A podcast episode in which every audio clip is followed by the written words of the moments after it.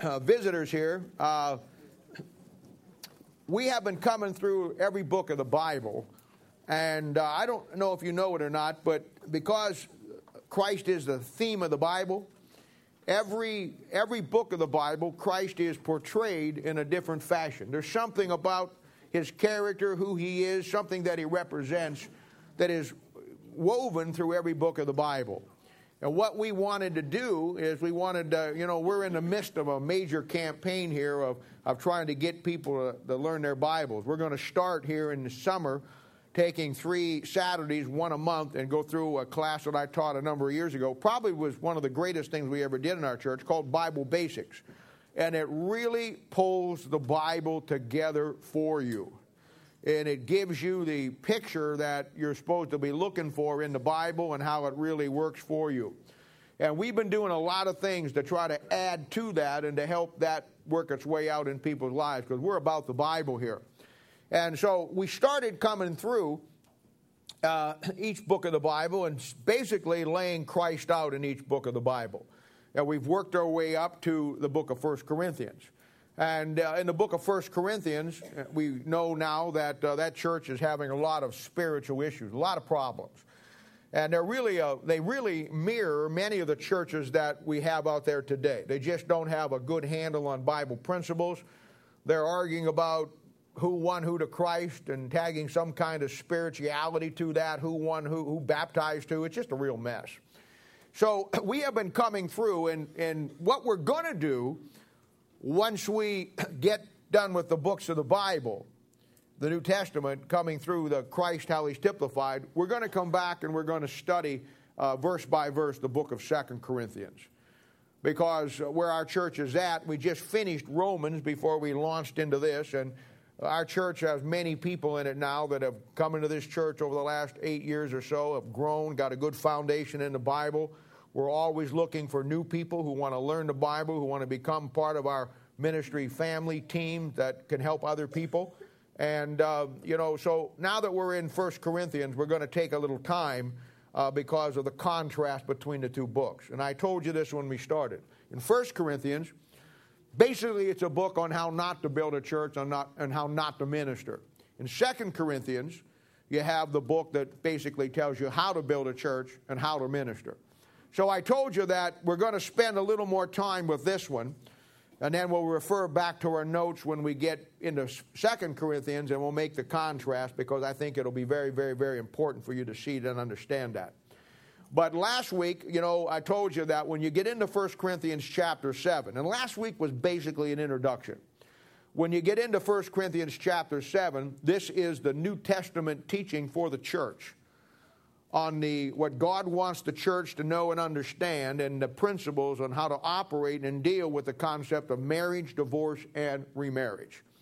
And as I said, last week we laid a really good foundation to build on. I'm kind of a foundation guy.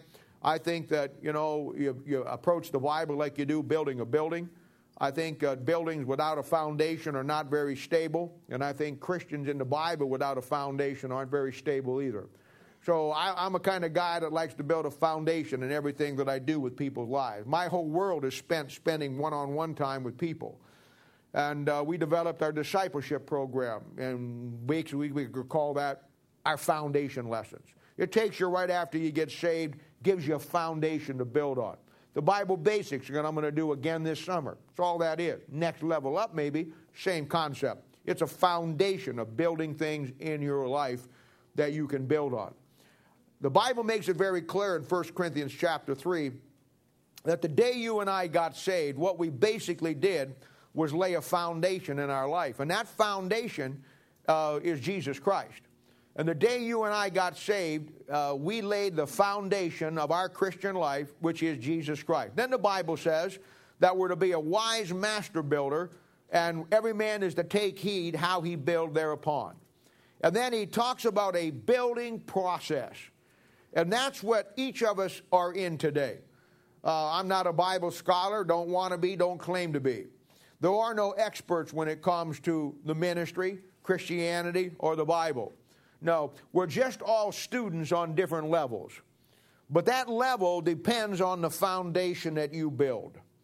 And so when we get into 1 Corinthians chapter 7, the reason why I told you last week I want to spend some quality time with this is because uh, in our dealing with people, in your dealing with people, and I told you my overall goal is to prepare servants that people that have need wherever you work, uh, that you have the tools to be able to help them. And I wanted you to learn about marriage, divorce, and remarriage, the cause and effect, why things happen the way they are. And now we know, we saw historically uh, how the body of Christ, God's people, got into the mess and the disastrous situations in regarding to relationships and, and failed marriage. And I, I gave you some of the statistics last week. I believe, I believe that how we got into messes and understanding it is just as important as figuring out how to get out of the mess we got in. And I think that when you don't learn from your mistake, I, I don't care what mistakes you make. And I want to say something very clearly today, and I said it last week, but I want to keep putting it into what I say because there's a tendency for people that hear this, uh, what I'm saying, that you know it has a tendency that maybe can make you feel bad about yourself because maybe you're in the middle of a bad scenario or you're coming through one or you've been through one, and and, and God knows you've been through enough beat up time in your life. And that's not my purpose in any way, shape, or form. I, I say this all the time. I don't care where you've been in life, I really don't care what you've done. We've all made mistakes. The pastor that stands in the pulpit and beats somebody else up for them making a mistake is a pretty foolish individual. Because we've all made mistakes, we've all had down times in our life. And uh, there's no man on earth that can point a finger at anybody else because if, you know, the reality is that we all have our issues, have had our issues, and probably will continue to have our issues. So I don't care where you've come from. I don't care what you've done. I don't care what you've been into. The only single thing I care about is really the only thing that God cares about this morning because He don't care where you've been either. All He cares about is what do you want to do with your life from this point forward. Number of years ago, I preached a revival. I've told you this story before. And uh, it was a place where God came down and we just really had a revival. And I was preaching hard every night, and uh, you know, a lot of people, lights were coming on for a lot of people, and a lot of th- good things got done. At the end of that week, a man came up, had to be in his 70s, maybe even his 80s. One of the nicest guys you ever meet in your life. He came up and put his arms around me, thanked me for taking my time away from coming to come to their church and to preach to that. And he had tears running down his face. And he said to me, he said, You know what? He says, I just wished I would have heard what you said this week 40 years ago in my life. He said there was some things would have been different. Now, I appreciated that, and I appreciate somebody at that age recognizing the fact that, you know, that uh, there, he could have done some things differently. I can really appreciate that. But I looked at him and I, I hugged him back and I, I told him, I said, Well, I really appreciate that, but let me ask you a question. What are you going to do with it now that you have heard it? And that's really the question. It's not about where we've been or what we've done. It's about right now in your life, what you heard last week or what you hear on a weekly basis. Now, what you're going to hear today. What are you going to do with it now that you, you know what the truth is? What are you going to do with your life now that you know that, that God has something for you to do with your life? Our church here is about people. I was thinking as I was driving in this morning, you know, I was thinking, you know, how that uh, uh, the many, many, many people who, uh, who do uh, basically what I started out to do when we started our church. I was one guy, and then God gave me two guys, and then God gave me three or four guys and gals, and pretty soon there were other people doing exactly what I was doing, and that is ministering to people. Now, you know, uh, everywhere I look, everywhere I go, everything I look at, I see men and women in this church ministering to other people that I would never have the hours in the week to do. And that is really what we're supposed to do, reaching out to others. And of course, as I said, understanding how we got into this mess in relationships, to me, is just as important as understanding how uh, we get out of it. Now, last week I told you about three institutions that God established. These three institutions are major in your Bible. These three institutions are the bedrock of everything else you're going to go through in the Bible. And I gave them to you in the order of their appearance in the Bible, and then I went back and showed you the order of their disappearance in, in our world. The first one was in Genesis chapter 2, and the first institution that God established is the concept of marriage. And we talked about how that marriage was not a man's idea, it was God's idea based on Adam and Eve and how it laid itself out through Genesis. By the time you move on to Genesis chapter 10, you'll find that the second institution that God establishes, and that will be civil government. And you're going to find in the Old Testament, that's why God calls out a nation. That's why God gives the nation of Israel the laws that they have. See, they're not just a nation as such, they're a religious nation based on God's concept and his relationship with civil government. So he gives them not only a religion in the Old Testament, he gives them a nation, the nation of Israel. I really enjoyed, oh, uh, um, the prime minister of Israel right now. Uh, yeah, he really wiped up on Obama this week. I thought that was good. He's a tough guy. Most people don't know that uh, he led the raid on Entebbe back in the, uh, uh, I think it was in the late 70s when Idi Amin down in Africa, Uganda, uh, the terrorists told, stole the plane, uh, hijacked it, flew all the people down there, and half of them, like 150 of them, were the Israelis. And uh, they, they kept them in a hangar there at the airport, and they were, and Idi Amin was playing both sides against the middle. And uh, obviously, they let all the non Jews go. We're going to wipe out the Jews. And uh, the Jewish uh, uh, military put together one of the most ingenious plans to rescue them that has ever been done in the annals of military history. And so, when you're talking about this guy over here talking to the, to the president, he's the guy that uh, you're not going to fool around with. This guy, his idea is you kill one of us, we'll kill 10 of you. And uh, he led the raid. And it was an incredible deal. And I don't mean to take time from my message, but I'll give up preaching any time to tell a good war story, so listen to me. what they did was, is that they got four or five C 130s. They didn't ask, tell anybody what they were going to do. They, now, they had to fly 1,800 miles, one way and then back.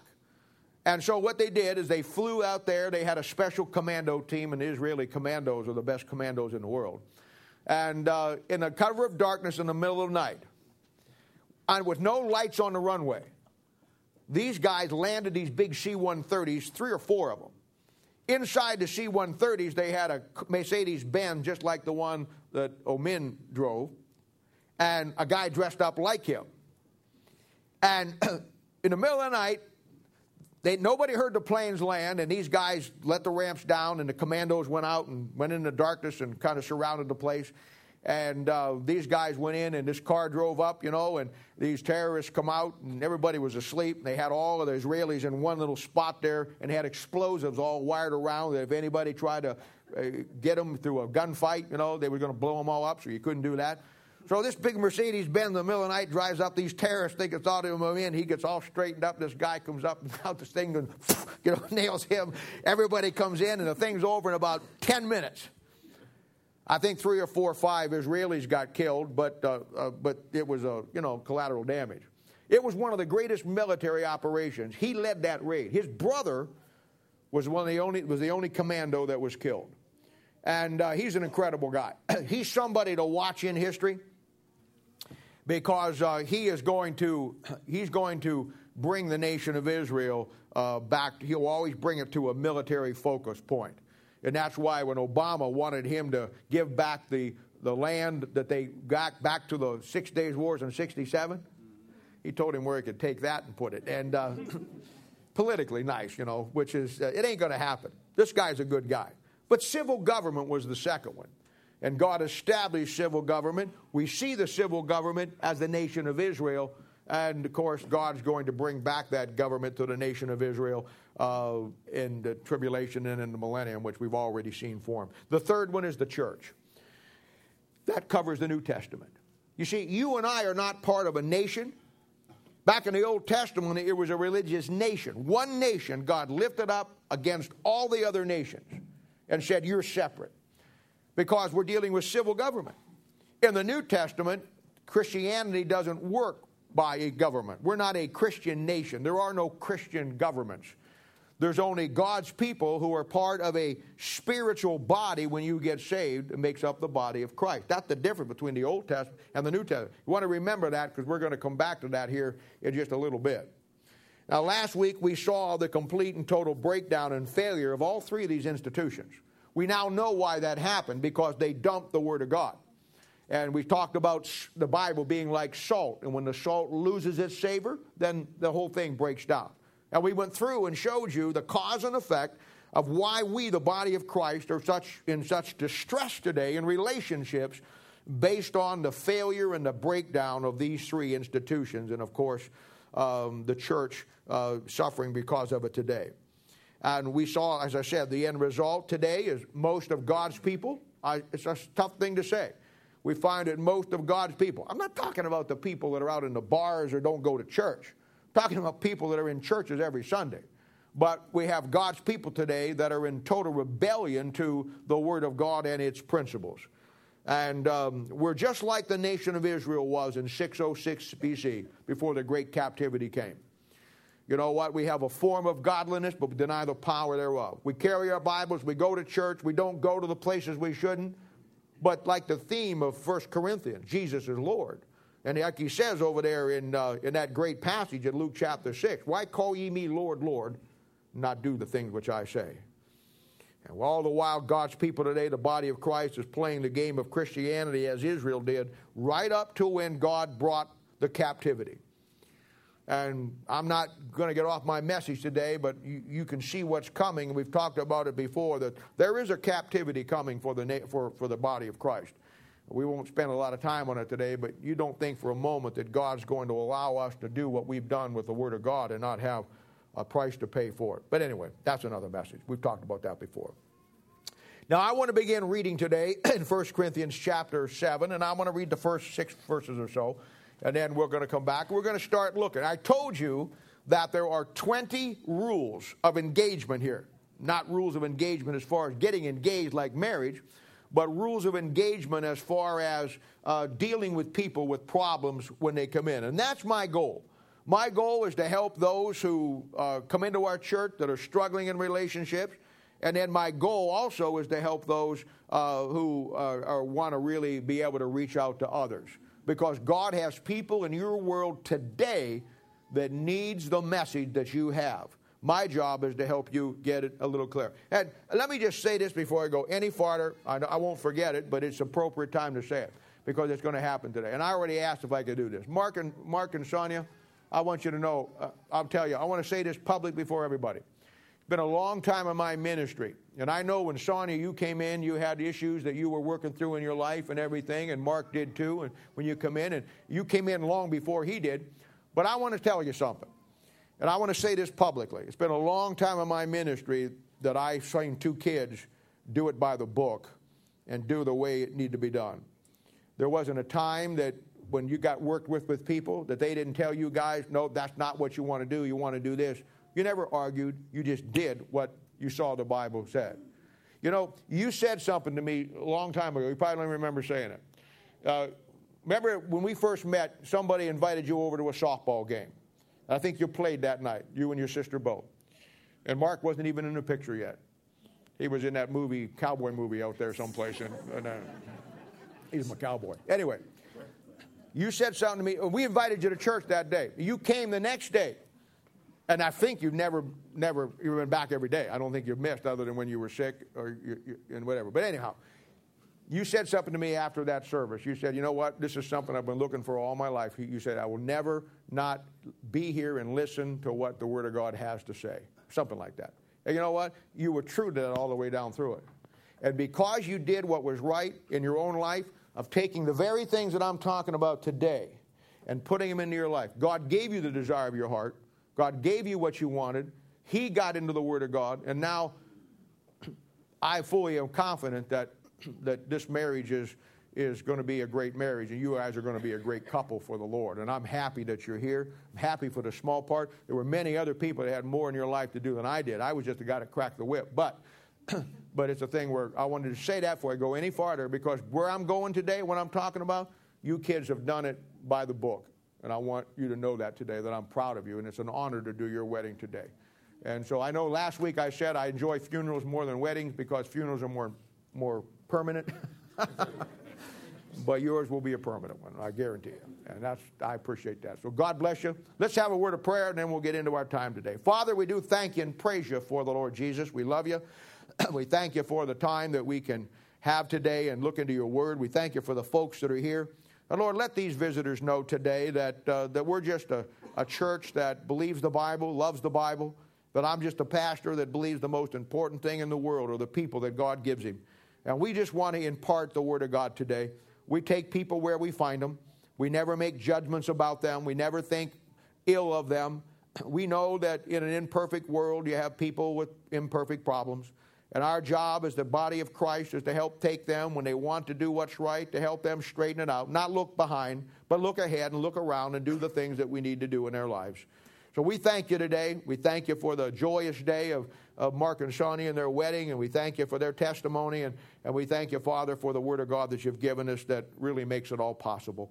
So we love you. Open up our hearts, open up the Word of God through your Spirit. Give us those things that we need. In Jesus' name, for a sake, we ask it. Amen.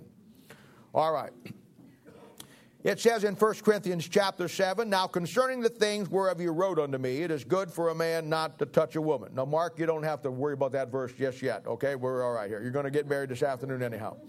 Nevertheless, to avoid fornication, let every man have his own wife, and let every woman have her own husband. Let the husband render unto the wife due benevolence, and the wife also the, uh, unto the wife uh, um, unto the also the wife unto the husband. The wife hath not power of her own body, but the husband, and likewise also the husband hath not power of his own body, but the wife. Defraud not ye one of the other, except it be with consent for a time, that ye may give yourselves to fasting and prayer, and then come together again, that Satan tempt you not for your inconsistency. But I speak this by permission and not of commandment. Now, the first thing I want to do here, and I told you last week that the standard teaching about marriage, divorce, and remarriage that every Baptist church follows today is not the biblical format that is written down in the Bible for the churches. And I told you that in the Old Testament, which churches today try to put God's people under, God doesn't look at the marriage and divorce and the remarriage the same way He does in the New Testament. It's the difference between grace and under the law.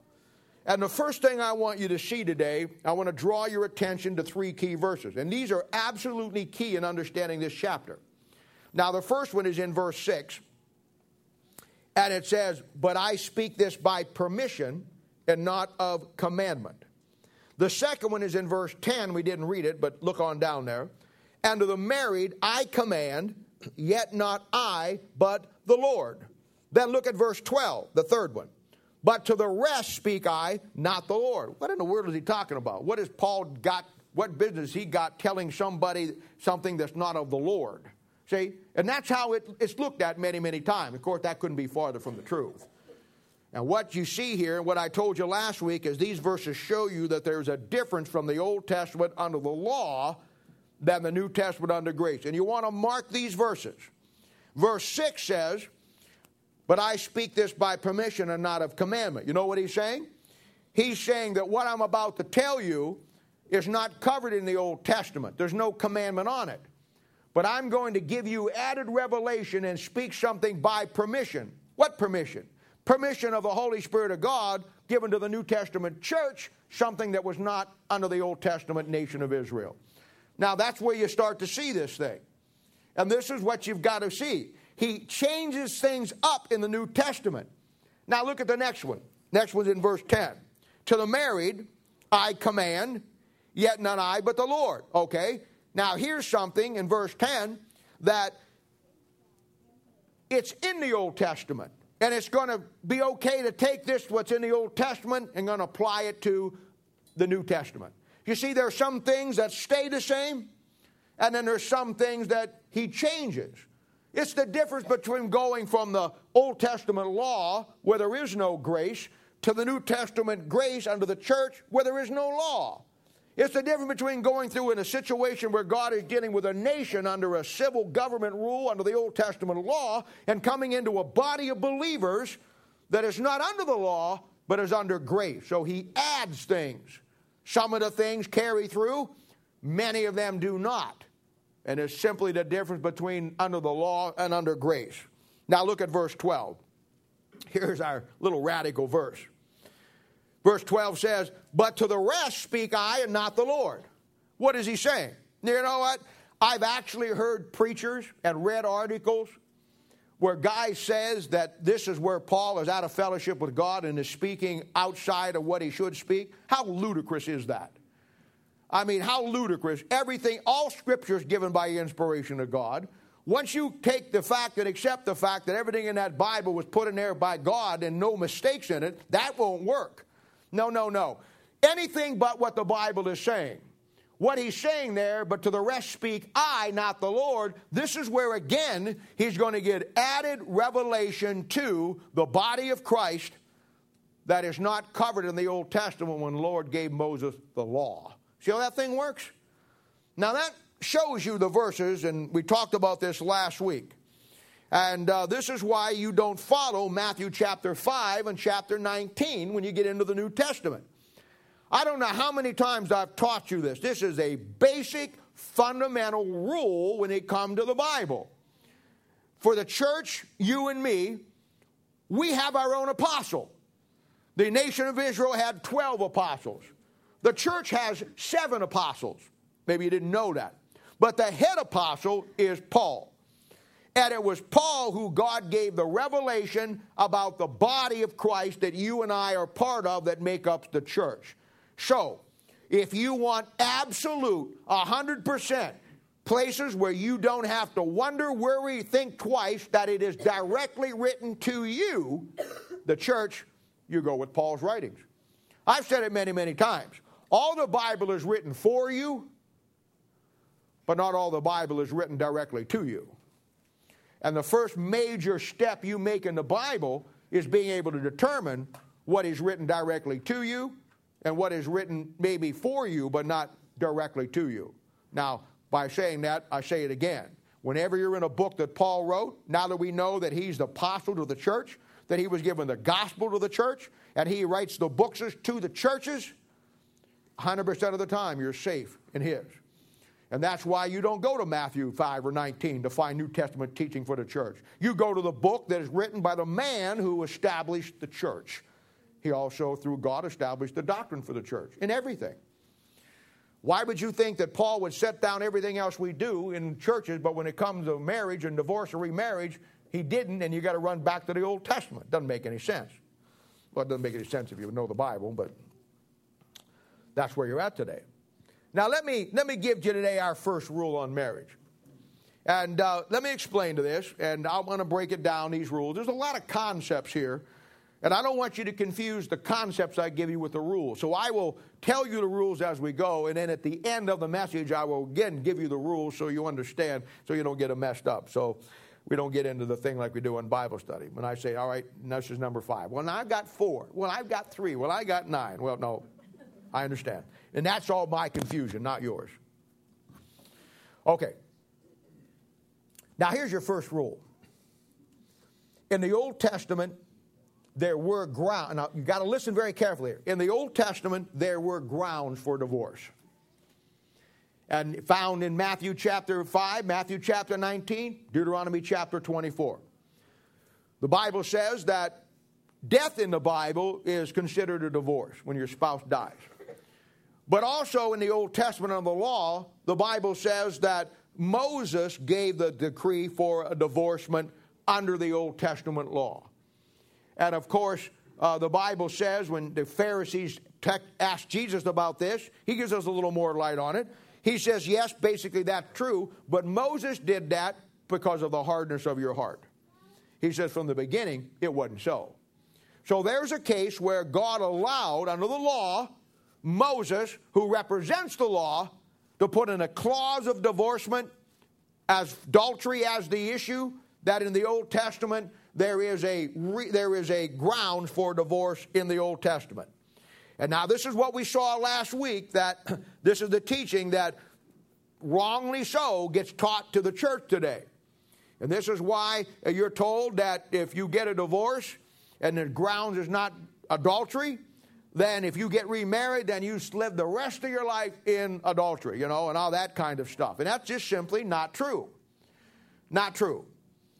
And of course, the thing I want you to remember is the first part of rule number one simply says that in the Old Testament, this is what I want you to remember. In the Old Testament, there were grounds for a divorce. You could come in and say, She's been with somebody else, I don't want her, and you could get a give her a written letter of divorcement in the Old Testament. Now, here's the killer. And uh, this is, when you put the Bible to it, this is much worse than, than what the Baptist standard teaching is on it, but this is Bible teaching. Now, in the Old Testament, there were grounds for divorce. But in the New Testament, listen to me now, in the New Testament, there are no grounds for divorce under any circumstances. Adultery isn't even considered into it. In the New Old Testament, there were grounds because you're dealing under the law. In the New Testament, there are no grounds under any circumstances for any person who is married to get a divorce. Now, why is that? Why is that? Well, first of all, because there not should be not two things two Christians can't work out.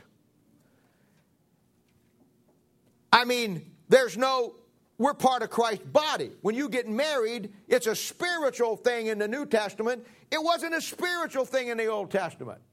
And in the New Testament, what you have is when two get married and they're saved, they're in the same body. And the Bible tells you how many times there shouldn't be no schisms. That's a division. No divisions in the body. There's a oneness in the body. We have the mind of Christ. They didn't have that in the Old Testament. We have the Holy Spirit of God living inside that. They didn't have that in the Old Testament. Everybody here this morning is saved. You are in the body of Christ. And your wife or your husband is not only your wife and your husband, they are your brother and sister in Christ if you're truly saved. You're in the family. That's not like my family where I can say to my mom, you know, or my, my brother or whoever, and say, I never don't have a brother, but if I had one, you know what? I'm done with this family and never coming back. I can say that, but the bottom line is she's still my mother because I was brought into this world by her, and it really doesn't matter what I say, see, in a physical sense. Well, in a spiritual sense, you're in Christ's body. And there should be nothing that two Christians should not be able to forgive and forget and to work out. Now, get what I'm about to say and listen very carefully because this is very important. In the New Testament, there are no biblical grounds for divorce, but in the New Testament, there are reasons for divorce. That's the key here. That's the most important thing I'm going to say to you today. It's just there's no grounds for it, but there are reasons for divorce in the New Testament. And that will be, in any given situation, either one or both of the people simply won't do what the Bible says. And after a while, it goes on and it goes on and it goes on for whatever reason.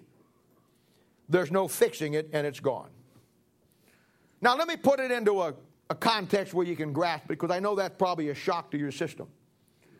But just like there should be nothing that two Christians can't work out in a marriage relationship, there should be nothing that two Christians can't work out in a church, and there should be no splits in churches. How does that work for us? Listen, we live in an imperfect world. And in that imperfect world, we have, we're all imperfect people. And um, imperfect people get into all kinds of situations and circumstances. And when it comes to a church or it comes to a ministry, we don't have the, we don't have the luxury to pick and choose who we minister to. We shouldn't have that luxury. Wherever a person is at is where uh, and how they got there is really of no concern. What is of a concern, as I said earlier, is where do you want to go from here? Because I'm telling you, folks, let me say this in your work with people, when you work with people and deal with people, some of you already see this. In bad marriages, there will be some marriages that simply cannot be fixed. Now, God is always willing to take you where you're at, but The longer a person or a couple or whoever waits to get the help they need, it's just a clear, simple principle. The less chance you have. And I want to make it very clear in saying these things that I'm not saying anything here today to make anybody anywhere, no matter what your past life has been, and I may not even know it, I don't care to know it. I'm telling you this. This is what the Bible says. This is how it lays itself out. But in an imperfect world, it doesn't work that way. So what the church does and what Paul does here in 1 Corinthians chapter 7 is make sure that the real church of Jesus Christ doesn't wind up being like most Baptist churches that take somebody who's made a mistake in life and then throws them under the bus. That doesn't solve anything. I've known churches that, uh, and I told you last week how that when the, when, the, when the marriages started to fail, people went to church. They knew enough to know that this is where I go to get help. But what did they do? They got clobbered. See? They got clobbered. And I'm telling you, I, have known people that I've known people that uh, you know that uh, uh, have have gotten pregnant out of wedlock, and most churches turn down their noses at them. I was talking to Mike, you know, the other day uh, when him and I have our meetings, Mike Hammond, and he was telling about a situation in their church where uh, this this girl and this guy uh, they got she got pregnant, and they weren't married, and they wanted to get married. And the pastor said, Yeah, uh, we'll marry you, but you can't get married in the church. So I'll marry out in the field. And then they passed the word around, and nobody, none of the real Christians in the church would come to the wedding. And here's a young couple that already got their back against the wall. They already got two strikes against them. If there's anybody at that time that the church needs to reach out to, put their arms around, Oh, and don't give me this thing about what they did. You want to talk about what you and I have done?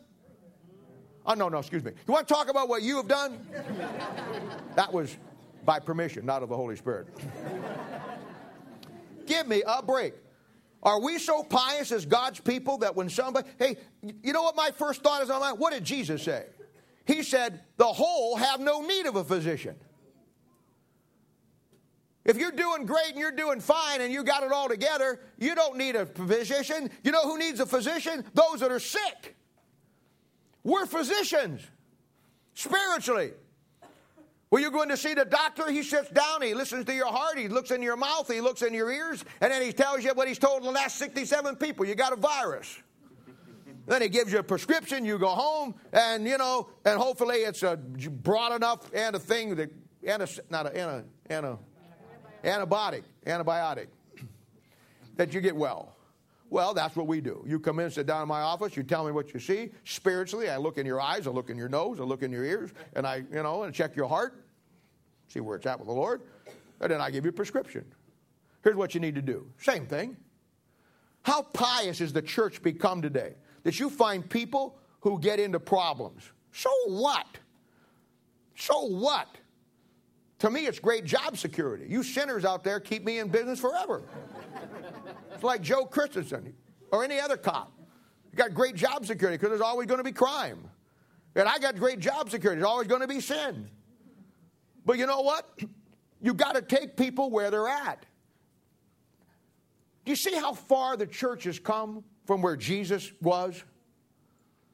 Nobody else, they wanted to stone the woman at the well. He wanted to listen to her because that's our job. and so I want you to understand that. These are the hard rules of the road, but I want to tell you. And I'm telling you right now, it sometimes, you know, it gets so bad and it goes for so long. I mean, the longer the husband waits to admit that he's got some issues and get help, the longer the wife waits to get the help that she needs, I'm just going to be honest, the less chance you have. Sometimes too much damage is done. I never pass judgment on people. I don't look down at people. I take everybody on an even thing. You can make $100 million a year and you can make $9.98 at McDonald's if you even make that much at McDonald's. I don't know. you know what? I look at you the same. In fact, I'd probably tend to look at you more than I would the guy with the million dollars because I uh, just with the biblical principles that go along with that. But my point is this I don't pass judgment on people. but I got to tell you this, and you're going to learn this in ministry. And some of you already have found this out. I can only work with what somebody brings me. I mean, I used to be an electrician. Well, really, I was pro, uh, trying to be an electrician, you know, like Kevin. And uh, I remember one time, and I and I was never good at electrical work. I could do the basics, but this three phase stuff, you know, it just. Uh, and I was all right at it. but my deal is that I'm such a sloppy, precise person. Now, you take Kyle. He's down in Wichita today, but Kyle's a perfectionist. If you ever have Kyle build you something, it'll be perfect. It may take him longer than anybody else, but it'll be absolutely perfect. That's the way he is. Everything he does, it's perfect. And I've got guys like that that, you know, that do other things, that, that, that whatever they do, they really do a good job at it, and it's perfect. You ought to see the deck that I would build you. I'm not I'm, I'm, far from that, you see. I, I, in electrical thing, I could put the wires together and hook all those things up. But uh, you know what? Uh, and, but what really got me was cutting holes in people's ceilings. You'd get a job order, and you'd go to a woman and say, uh, she's got this, I'd like a, like a fan right in the middle of my ceiling. Well, now, you know, my first response is, well, why in the world didn't you tell them that when you were building it? I mean, you know but I want it now. so now what do I do? How do you how do you find the middle of a room? I mean the exact middle. I can eyeball it, it'll look good till I put it up there, then it's going to be off.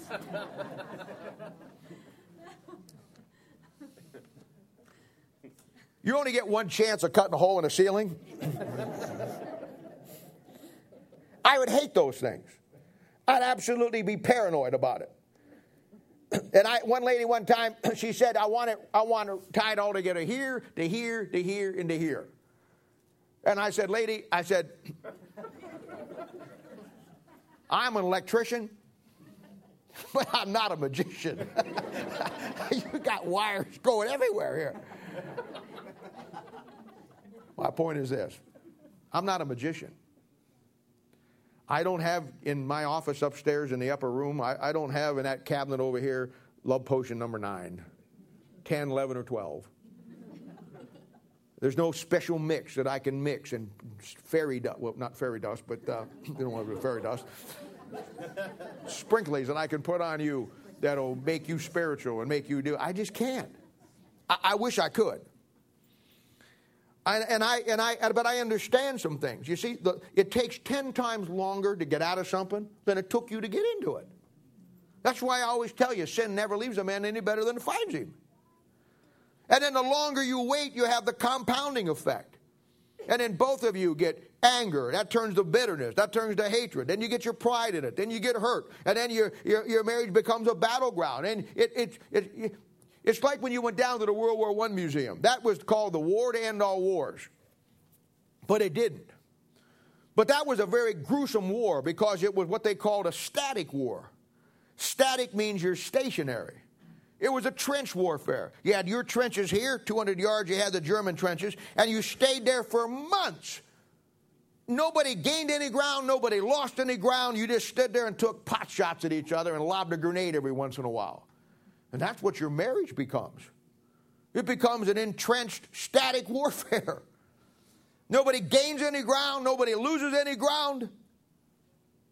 And it's a thing where it just becomes a problem. In my marriage enrichment series that's on, on tape, I tell uh, men and women, and it's so valuable in, in, in some areas that uh, pro- prolonged damage comes to the place where it just, it, it just gets people to the point where they just don't want to try anymore. And I'm not saying that. I'm just telling you what the Bible says. I'm telling you the principles involved. I, take people wherever they're at. I have a whole, and we'll see it before we're over today. I have a whole format that I use, that I follow. But, but I'm trying to make this point. And when you talk to people at work, you know, many times they got problems, but they don't want to do anything about them. Let me ask you a simple question, and this will illustrate what I'm trying to say to you. Now, tonight, when you go to bed and you get really sleeping good, you know, and all of a sudden about 3 o'clock you wake up for some reason and you think your house is on fire. When do you decide to call the fire department? I mean, it's a simple question. I mean, when you finally smell smoke, because you don't want to wake them up either. Maybe you see smoke coming under the door. Maybe some of you are right ready to go as soon as the smoke alarm goes off. Or maybe for some of you, you got to open the door and see the orange flames flickering in the kitchen. Or do you run outside and wait with your cell phone in hand, let your neighbors get around, and wait till the fire really gets going before you call them? Or better yet, do you wait till the kids are trapped on the second floor, you know, and the house is totally engulfed in flames, and then say, okay, honey, call them now? When do you call them? My point is this the longer you wait to get help, second by second, minute by minute, day by day, month by month, and year by year, just like in your marriage and in your house, there comes a point of no return. You do understand that. There comes a point you can't save anything. Your furniture's gone, your pets are gone, your photos are gone, your jewelry's gone, your money's gone, family members may gone. Everything that was your life is now gone in that fire. And you know the tragedy of that is? It was always in your hand to avoid. By the simple price of a smoke detector, or the simple ability of dialing 911. Let me ask you a question. You have any smoke detectors in your home?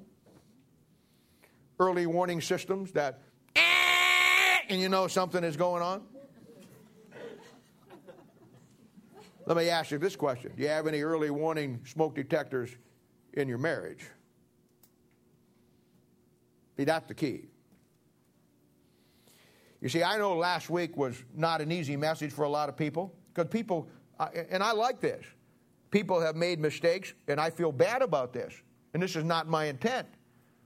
And I, and I worry, you don't think I do, but I, I worry about things like that because it's always the good people who are trying to do what's right who seem to take the message more to heart than they probably need to or beat themselves up, and the ones that need to take it just fly off someplace. But I, I feel bad, you know, uh, uh, some of the things I, I, had to say last week because I know that it, it is never my intention to make anybody feel bad. And I certainly, you know, I mean, things are what they are, but I have a responsibility to preach the Bible no matter what. And I'm not saying that anybody got mad about it because you're all pretty spiritual people here, and you, a lot of you come to the place of that great verse in Proverbs that you love the honeycomb, even the bitter things are sweet. And that's just the way it is. But you know all I'm doing last week and today, really? I mean, I know I'm trying to teach you some things about working with other people, but all I'm doing today and last week is passing out free smoke detectors. That's all. That's my job. My job as a pastor is to provide fire insurance. If you're unsaved here this morning, my job is to try to get you saved to keep you from the fires of hell. If you are saved this morning, then my job is to give you some insurance that will ensure that you don't feet the fire at the judgment seat of Christ. That's all it is. And you ought to have smoke detectors in your, in your house. You ought to have them in your marriage. You ought to be able to, you ought to be able to know when things. I mean, I won't kid you. There are some situations that so get so messed up that they're unfixable. And in that case, you know what you do? You just pick up the pieces and help them as individuals to see who really wants to do what's right, and you take them where they're at and try to get them into the book and back on track. It's, it's the way it is. You just can't beat people up who are already beat up. You just can't. There's no, there's no value in it. That's not what Jesus did. And I think many times pastors take out their own frustrations on their people. And that's wrong. If you're here this morning and you're hurting and you got struggles, you got issues, you need God's people around you, not to beat you up. We, we need to do things for you, help you, encourage you, get you. So you made a mistake. So it's a bad mistake. We've all made bad mistakes. And that's why you treat and deal with people in every situation differently. Because the same principles are involved, but the different issues demand different ways that you, you, you apply it. But after years and years of warfare, sometimes you just can't fix it. My plan, if I can't fix you, and I say this all the time, if I can't fix you as a couple, then I'll fix you as individuals. and see what God does. Hey, I, I, I, I never give up on what God can do. But God can only do what we allow Him to do. Now, the first thing he says here, and that's our first rule, the first thing he says here in 7 1 becomes our second rule. And this is where we get into it. Looking back at 7 1, it says, It is good for a man not to touch a woman. Now, that's in the sense of Genesis chapter 26, verses 10 through 11. If you don't have that verse there, you won't put it there. Uh, that means to get involved with any relationship and never marry. Now, before you have a heart attack, and let me explain some things. What Paul does in 1 Corinthians chapter 7 is he covers all the bases. He gives you everything in the New Testament to the church that you need to know about marriage, divorce, and remarriage. So he gives you the whole enchilada, so to speak, and he lays the whole thing out. And he says basically the first thing you need to do, and everybody needs to do this, consider the fact should you get married at all. Now, I say that to say this. Later on, we see that this is a specific spiritual gift that God gives to certain people. Very few people, I might add. But it needs to be a consideration of every young man and every young lady of understanding to see where I have met people in my life over the years in my ministry, 40 some years, that function very well single. Some people, God gives the ability to stay single all through their life, and the aspect of lust or fornication just never becomes a real issue. God is, gives them that gift and that ability to be able to do that because of the fact that, that He's got something for them to do. Most people don't fall into that category. It's not a failure. It's not something that you got to go out and say, oh, I failed God because I couldn't stay single. No, that's not how you look at it. He says in verse 7, I wish that all men were as my, even as myself. Paul was this way. But he says also in verse 9, but if you cannot contain, it's better to marry than to burn. And that burn there is defined for you in Romans chapter 1, verse 27, the burning of passion or lust. And most people don't fall into this category. So he says in verse 2, nevertheless, to avoid fornication, let every man have his own wife and every uh, a woman uh, have her own husband. And uh, this is the area, this is the first rule. And the first rule that everybody ought to look at before you get married, not saying it's going to happen, but it's in here, so you got to look at it.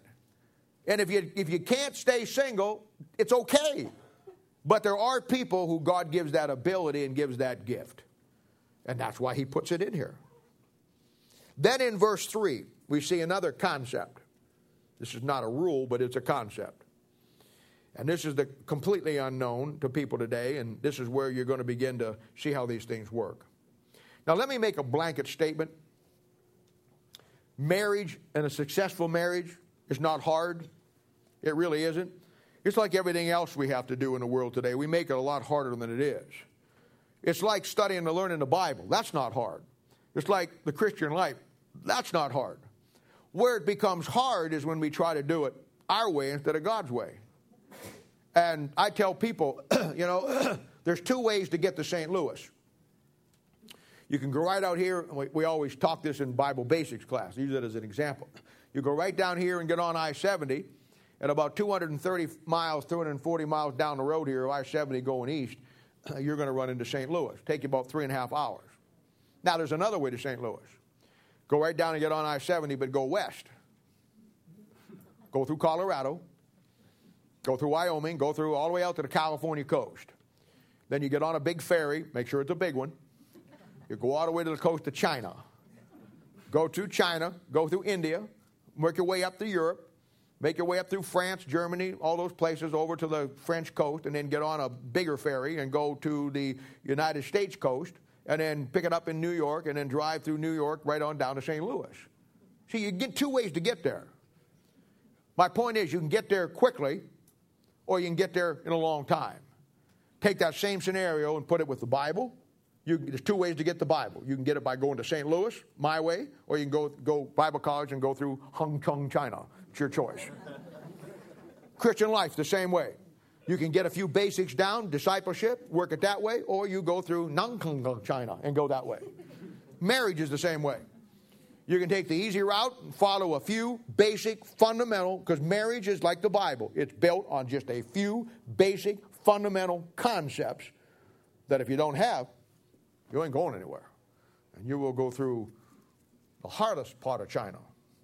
You're going to get it if you go that way. Now look at verse 3. Here it comes. The concept of due benevolence. Let the husband render unto his wife due benevolence, and likewise the wife under the husband. Now, okay, verse 3 says the wife should get something called due benevolence. Now, if you're not careful, that's going to be an alimony check. So let's try to avoid that. That's going to Nangchang, China, the way we want to go the other way. Let's talk about benevolence for a moment. This is an unknown concept. Most husbands don't have a clue what benevolence is or how to give their wife due benevolence. And yet somebody says, well, it says the wife too. Yeah, but staying with the principles talked about last week, look who's told to do it first. See that thing? Now, benevolence is one of the greatest character qualities of God that God gives to us. Because benevolence means to give of yourself to and for the success of others. That's benevolence. That's benevolence. Last week I gave you a concept in 1 Peter chapter 3 verse 7 it was unknown how that the husband is supposed to honor his wife as the weaker vessel. Have you anybody figured that out yet? I didn't give you the answer last week. Didn't give it on purpose. Okay? You see what I'm saying? The success of your marriage, any marriage, when you start dealing with people, is based on just four or five little concepts that make or break any marriage relationship. I told you about Jethro and Moses. I told you how it's the little things that when you deal with the little things in your life, they never become big things. Song of Solomon, chapter 2, verse 24 says it's the little foxes that spoil the vine, not the big foxes. Now let's define this little concept here. Let's define what it means for due benevolence. What it means to, to give success to, the, uh, to others Now, as human beings, we have three basic needs.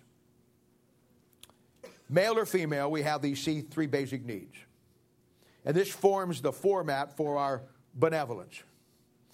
You and I, male or female, we both have physical needs. You and I, male and female, we both have emotional needs. and you and I, male and female, we both have spiritual needs. I think that, just as a side note, this is probably the number one mistake that men make. Because men and all people think that, uh, that because we have women, men and women have the, same, have the same three needs physical, emotional, and spiritual. That may be true, but they're not met the same way. They're not met the same way. You see, as men, we get our self worth by, by what we do. We really do. That's why you see you guys out there going to town out on softball or basketball or whatever sport you play. You're into it, man.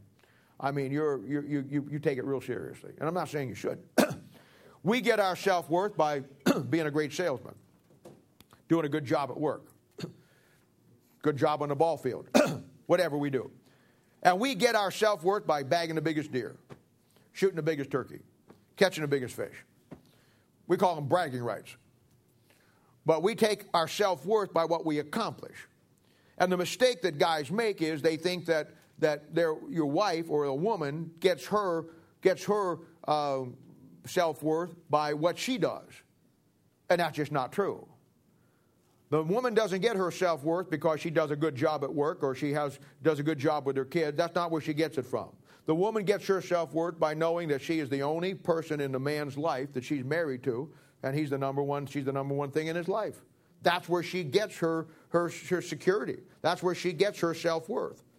I went to uh, a, I live right behind Raytown South. And I'll give you an example of this. About three or four years ago, it's been now, I went up there. They, they had kids playing, they playing football. Uh, I guess it was, wasn't a big one, it was a varsity, not a varsity, it was junior varsity, whatever. And it was in the afternoon, so I went up and I like to watch them play. So I was sitting down here about four rows back from the front, and mom and dad, obviously, mom and dad were sitting in front, and their kid was the quarterback. And the reason I know that is because they both had jerseys with his number on it, his name on it, so that was the first clue I had. And the kid was a pretty good quarterback. Course, I know nothing about football, so I mean, he could have been blind and deaf, and I would have thought he was good. But anyway, one play, you know, they snap the ball, and it becomes what they call in football a broken play. I'm not sure what that means, but anyway, he was scrambling. And like any good quarterback, he's going to get what he can get for his team. And I appreciate about the kid. So he tucked the ball under his arm, put his helmet down, and he ran through the thing. And he didn't get very far. About four linemen, about 600 pounds of raw meat, you know, just killed him. Just clobbered him. And I'll never forget, I was sitting there, and the mom and dad both stood up. The dad, the mom stood up, and she put her hands over her mouth. She says, Oh my God, they, they're going to kill him. The dad stands up and says, That a boy, son, give it to him again. See? I, I was sitting right there. I said, See there? They look at it differently. She looked at it, they just killed my baby. He looked at it, son, you really plowed into him good. Good job. Now there it is. See, the needs are not the same. and the biggest mistake we make is thinking that they are. You remember the basic concepts about the Bible when God created a woman, that she's not even a direct creation. The Bible tells her she, oh, she's the weaker vessel. Why, in Genesis chapter 5, verse 2, she doesn't even have her own name. It says that they called their name Adam. Adam gave her her name Eve. That's why a woman who's not married doesn't have her own name. She has the name of her husband. And when she gets married, she takes the name uh, of, her, of her, her father. When she gets married, she takes the name of her husband. She doesn't even have her own last name because she's not a direct creation, because of the way God made her. Genesis chapter 3, verse 16 tells us that the Bible says that the woman's desire will be to her husband. She is totally dependent on man, either her husband or her father, for those basically three needs that due benevolence. And God meets those, God meets those things. Uh, God meets those things in a man through the Word of God and his growth as he gets into the Bible. And a woman can come to church all day long and she can grow and do some things, but the bottom line is she won't really grow. She won't really be what she needs to be until the husband takes those things that he's got from God and then gives those three things to her because that is due benevolence. Now, that doesn't mean that you have to sit down and have your own Bible study. Some people do, some people don't. There's no real format to it. I'm not suggesting that if you're not doing it this way, that you're not doing it right. There's a number of ways you can do it. The bottom line is as long as it gets done. You see, I'm your pastor. I meet the three needs of this church. This church has the same three needs. You have physical needs, you have emotional needs, and you have spiritual needs. When I teach you the Bible, I teach you and, and, put heavy emphasis on what? Bible principles. You know why? Because in a church, as a Christian, those are the things that when you apply them to your life, make a strong Christian that makes a strong church. Okay? In your marriage relationship, you're the pastor. And just as I said many, many times, maybe it makes better sense to you now. If this church falls and fails, I won't blame it on anybody. It's my responsibility as the pastor. But I carry that thing right over into my marriage and into your marriage. The bottom line is, you are the pastor. It's not a question whether you are or you're not. The question is, are you a good pastor or are you not? You see? Same thing with me. Due benevolence is simply you meeting her needs through the Word of God and then her in return meeting you. That's why she's called a helpmeet. This is due benevolence.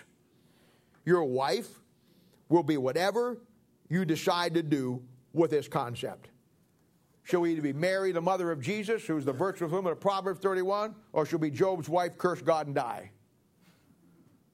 But it's in your hands. It's in your hand. And failure to meet those three needs will always lead to a complete breakdown.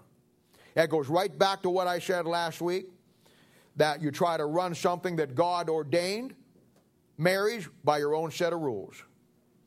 You see, there's a format in this benevolence meeting her spiritual needs. However, you decide to do that, however, that works, it doesn't work the same way for everybody. But she gets her spiritual stability through you. And then that forms the basis for meeting her emotional needs, and that'll be her emotional stability. Sure, she gets them from the Bible, but she gets them reinforced through the due benevolence.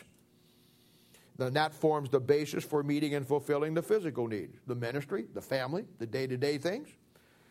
It's just like your relationship with Christ. Your marriage should get better and closer and tighter and more defined as the years go by. Now, the next thing he says in verse 4, he says, Now the wife hath not power over her own body, but the husband, and likewise the wife hath not power of her own body, but, uh, but the wife. And that's the one body concept. Now, this concept is found and explained in Genesis chapter 2, verse 23, and other places in the Bible. Adam says back there in Genesis chapter 2, verse 23, a very interesting statement. He says, She is bone of my bone and flesh of my flesh. But notice he doesn't say anything about blood because Adam back then, it, it, it, he says bone of bones and flesh of flesh. You see, the bone of bones is the physical relationship, but the flesh of flesh is the spiritual relationship. That's why in Luke chapter 24, verse 39, when Jesus comes out of the tomb and he's got that spiritual body, and Thomas comes over to him, he says, See the hands, uh, the hands, uh, the holes in my hands and my feet? He says, A spirit does not have flesh and bone. Didn't say anything about blood. You know why? Because that's his spiritual body. So the bone of my bone represents the physical part of the relationship, but the flesh of the flesh, that's something else. Adam didn't have any sinful flesh. This is before the fall, Genesis chapter 2. He had some kind of flesh that did not know sin. No sin was imputed to it. Jesus certainly didn't have any sin in Luke chapter 24. He just come out of the tomb after the crucifixion. You see, Ephesians chapter 5, verse 31 says, again, adds to it, For this cause shall a man leave his father and his mother, and shall be joined unto his wife, and they two shall be one flesh. Now, that's a spiritual union. That's a spiritual union that takes place in marriage. Verse 32 ties it together. He says, This is a great mystery, but I speak concerning Christ and the church. See how it works? I mean, most marriages, all they ever get concerned about and all they ever fulfill, and they don't even do this very well, is the physical side of things. And they never even get close to the other two and then wonder why they have issues. It's not about just how your wife's body belongs to you and hers to you. It's not about that. It's together you're one body as to what Christ wants you to do and be for Him. Here's how it works. Here's how it works. Here's the bottom line Mark and Sonia left, so I'll use them as an example. They're going to get married today. You got a man over here and a woman over here. This is Mark, this is Sonia. They're going to go through all the traditional ramifications. Many of you will be there. They'll walk down the aisle, and uh, they're going to come home, and the two are going to get married. And we're going to go through Ephesians and talk about that. And the Bible says that today, that these two are becoming one. Now, basically, when we get through the marriage ceremony, and I know that doesn't do the trick for you, but it, it's the thing where this is the concept. And so next week, when they get back from their honeymoon, or next week, whenever we see them, when they come back, if they, whenever they get back around here, uh, you'll see Mark come in, and you'll see Sonia come in. Well, wait a minute, this is not right. You're supposed to be one. You're supposed to Mark and Sonia are supposed to be inside each other. I mean, you know, you know, no more Mark or no more Sonia. You, the Bible says you two become one. What's going on here? You're still separate. See, it's a spiritual thing. Now, let me tell you how it works. In God's mind, this is why God ordained marriage. This is why there's no, there's no grounds for divorce for the church, but there are reasons. When the two get married in God's sight, those two become one spiritually. Not physically, they're still separate people. But in God's mind, the two become one. Well, how can you have that be a marriage? takes two to make a marriage. If the two become one, how in the world can you make that a marriage? It says a man and a wife, they're going to be married, but then they join themselves to each other, the two become one flesh. We got a problem here. It takes two to be in that marriage. That's correct. And this is why God ordained marriage because of what it represents. And this is what it brings into the Bible that most people never figure out that when the two become one, at that point, when that marriage is joined together, they don't have a marriage because it takes two to have a marriage. There needs to be another person that makes up the point of that marriage. You know who that person is? That person is the person of the Lord Jesus Christ. Amen. And when those two become one and Christ becomes the second part of that marriage, you figure it out from there. You tell me. Now, that does not happen Somebody said, well, that didn't happen in my marriage. It doesn't happen in most marriages. I'm not saying that to make you feel bad. I'm saying that because I'm here to help you. Pick up your fire alarm on the way out, would you please? Every room in the house. Put one in your car. That way, when you smoke a cigarette, it'll go off and you'll be know you're in trouble. But anyway, I'm telling you, this is a spiritual thing. That's why the stuff from the Old Testament doesn't fit into it. Now, here's look what he says in verse 5. This is a good another another concept here. Defraud not ye one another, except that be with consent for a time, that you may give yourselves to fasting and prayer, that Satan tempt not you for your incontinency. Incontinency, if you don't have it down in here, that's lack of control. Now, I know what the verse is basically teaching. It says basically don't use sex or the lack of sex as a weapon to get what you want or to punish someone. I, I understand all of that. Uh, but it also says there will be times that the two people consent to abstain from it because maybe it's something they're going through or spiritually or whatever. It's it, whatever it is. But he uses a very strong word here, and it's the word defraud. Now, fraud or def- fraud is deceit or deception. Fraud is to gain control or advantage over someone by a deception. You see, when husband and wives use the physical and that's all they ever have to base their whole relationship on, and they never get the other two together. Remember now, it's three it's spiritually, physically, and emotionally, because in the Bible, three is the number of completion. So you got to have all three of them. Based on what already said, when a marriage is just built on a relation of physical and the other two are never met, then basically, if that's all you have is the physical, or if you use your physical relationship and it's not a direct result of the spiritual and the emotional, then he's saying your marriage and your relationship, you're defrauding each other. It's more about just the physical. All three needs that we have need to come out of the other and need to work together. In other words, you have your, you have your emotional relationship, uh, I assume your spiritual relationship builds into the emotional, the emotional builds into the physical, then everything is balanced out. You see, marriage is no harder than, as I said earlier, the Christian life on learning the Bible. It's not hard. The first thing you do in all three cases, say, I want to I want to learn the Bible, okay? Somebody else says, Well, I want to have a good Christian, strong life, okay? Somebody says, I want to have a good marriage, okay? The first thing you do is you change who you are. If it's a married relationship, then you find your role in the Bible, biblically defined as the husband and wife, and then you start to learn how to make that thing work. Just that simple. And many of you have done that. Mark and Sonia have done that. You build a Christian life the same way. You build a Christian life by applying Bible principles. You see? If you want to build your Christian life, you change who you are, and then you do this. You build a strong Christian life by the application of biblical principles. You want to learn the Bible? Okay, change who you are. And then you learn the Bible by application of Bible basics. See? Now, you want to build a good marriage? Okay. Change who you are, and by the application of these basic concepts, the due benevolence, not defrauding, honor the wife as the weaker vessel, get into Ephesians 5, find your mole, role, and then you, that's how you do it. It's not hard, it's simple. It's just following the basic three or four things that you have to get and you have to define. And of course, you know, I'll give you a great verse, and this is a great verse for many, many things. One of my favorite verses in the Bible was found in, you don't have to turn to it, I'll just tell you, you can look it up later and you need to mark it.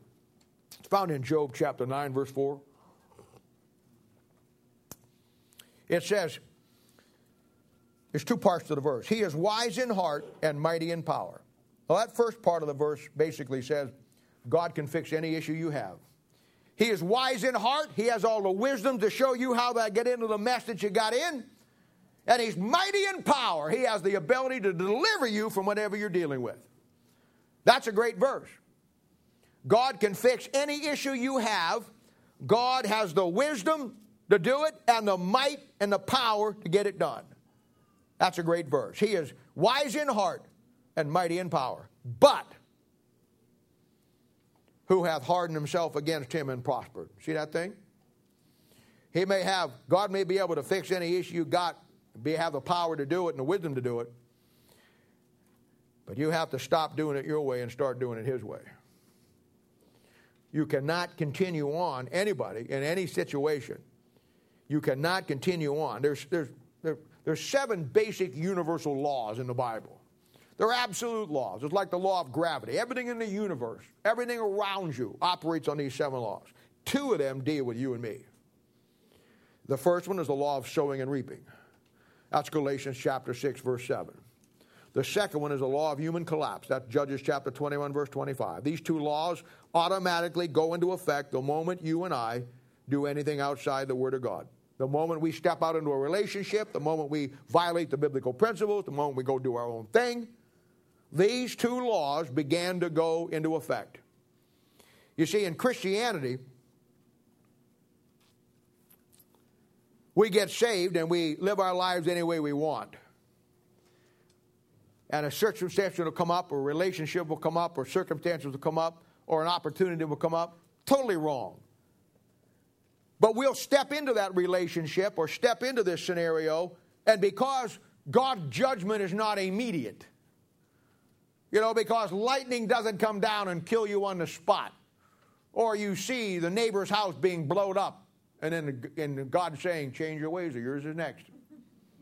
His name was on the list right before yours because judgment's not immediate. We think we got away with it.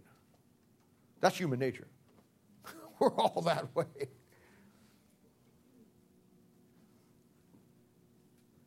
And that's just not true. There is an absolute law of sowing and reaping and an absolute law of human collapse. We get into marriage, have absolutely no idea what it is, how it works, how it runs, and off we go two, three, four, five, six, ten years later, it's all done. We ask, to scratch our head and wonder why. See, it's not that God can't fix your marriage. It's the fact that you have to do right for Him to fix it. And by that time, in most cases, doing right together is not an option. And that's why you take people where they're at. That's why you try to help them. This has not been a gloom and doom message. This is the facts of life about relationships given in 1 Corinthians chapter 7. There's no reason for anybody on this planet, in this room, to feel bad about whatever situation you're in, out of, or whenever, as long as you want to do what the Bible says. The light's green. Now, guys, let me leave you one, one more thing here, and then we're going to be done. I want to clear up something that many times has been, been a bad definition of things, and I think it leads to a lot of things. I want to leave you with one last verse and it's totally used in the wrong context. And I do want everybody to turn over here. Turn over to Mark chapter 10.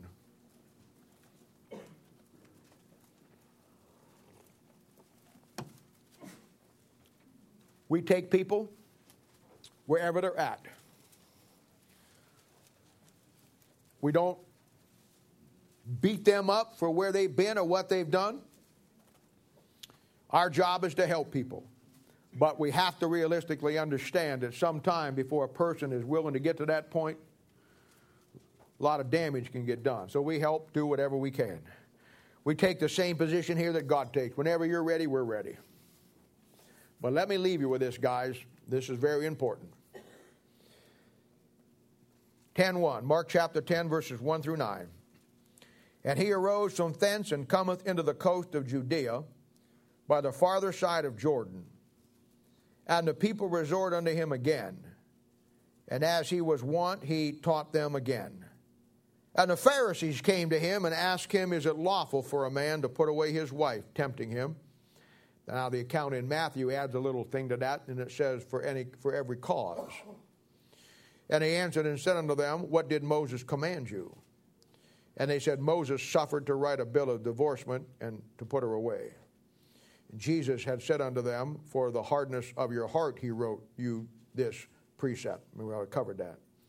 But from the beginning of the creation, God made them male and female. For this cause shall a man leave his father and mother, and shall cleave to his wife. And they twain shall be one flesh. So then they are no more twain, but one flesh. We've talked about that. Now here's the verse. What therefore God hath joined together, let not man put asunder. Now, the standard teaching of verse 9 is you hear it all the time don't let any other man come in and destroy your marriage. That's the standard Baptist teaching.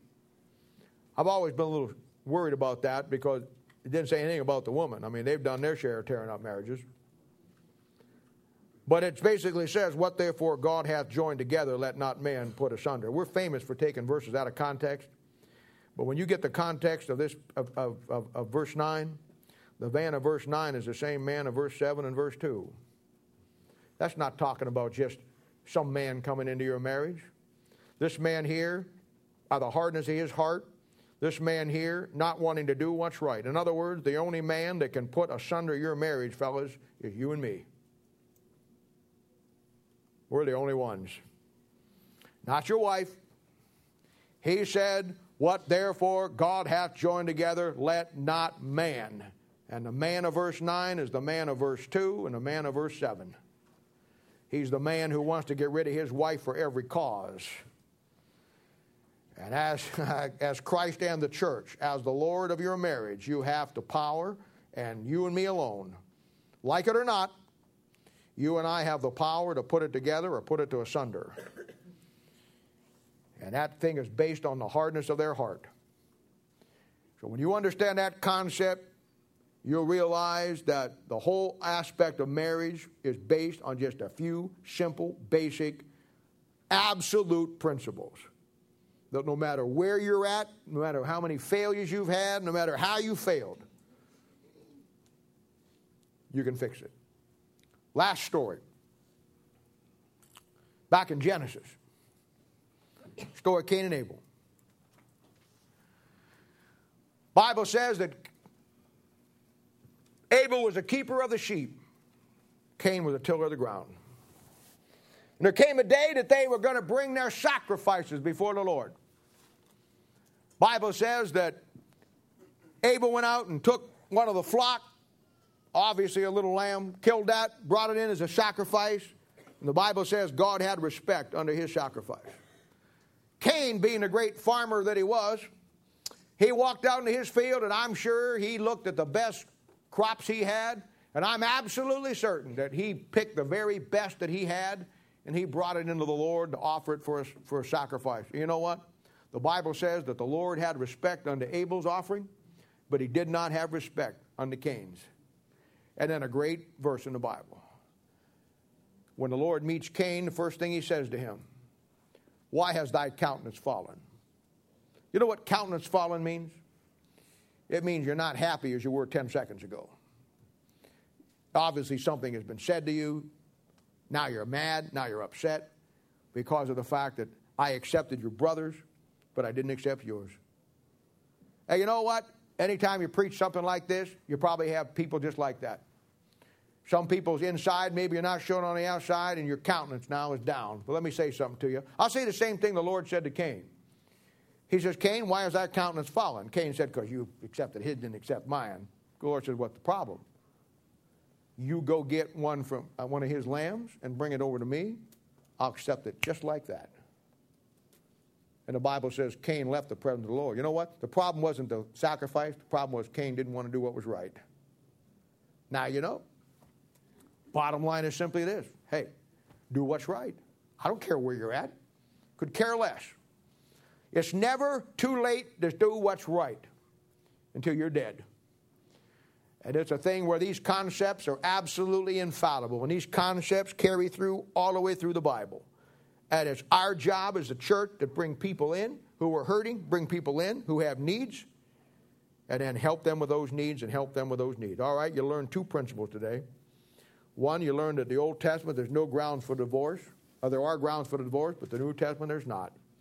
Then you learn the great concept to stay single if you can and not to take a wife. Uh, but if you can't, then follow the rules in 1 Corinthians chapter 7 because that's a gift. We've, we've seen a lot of principles go along with it. Next week, we're going to define what marriage is. We're going to move right on into this thing, and you'll see how these principles apply. Let's pray. Father, we thank you and praise you for the Lord Jesus.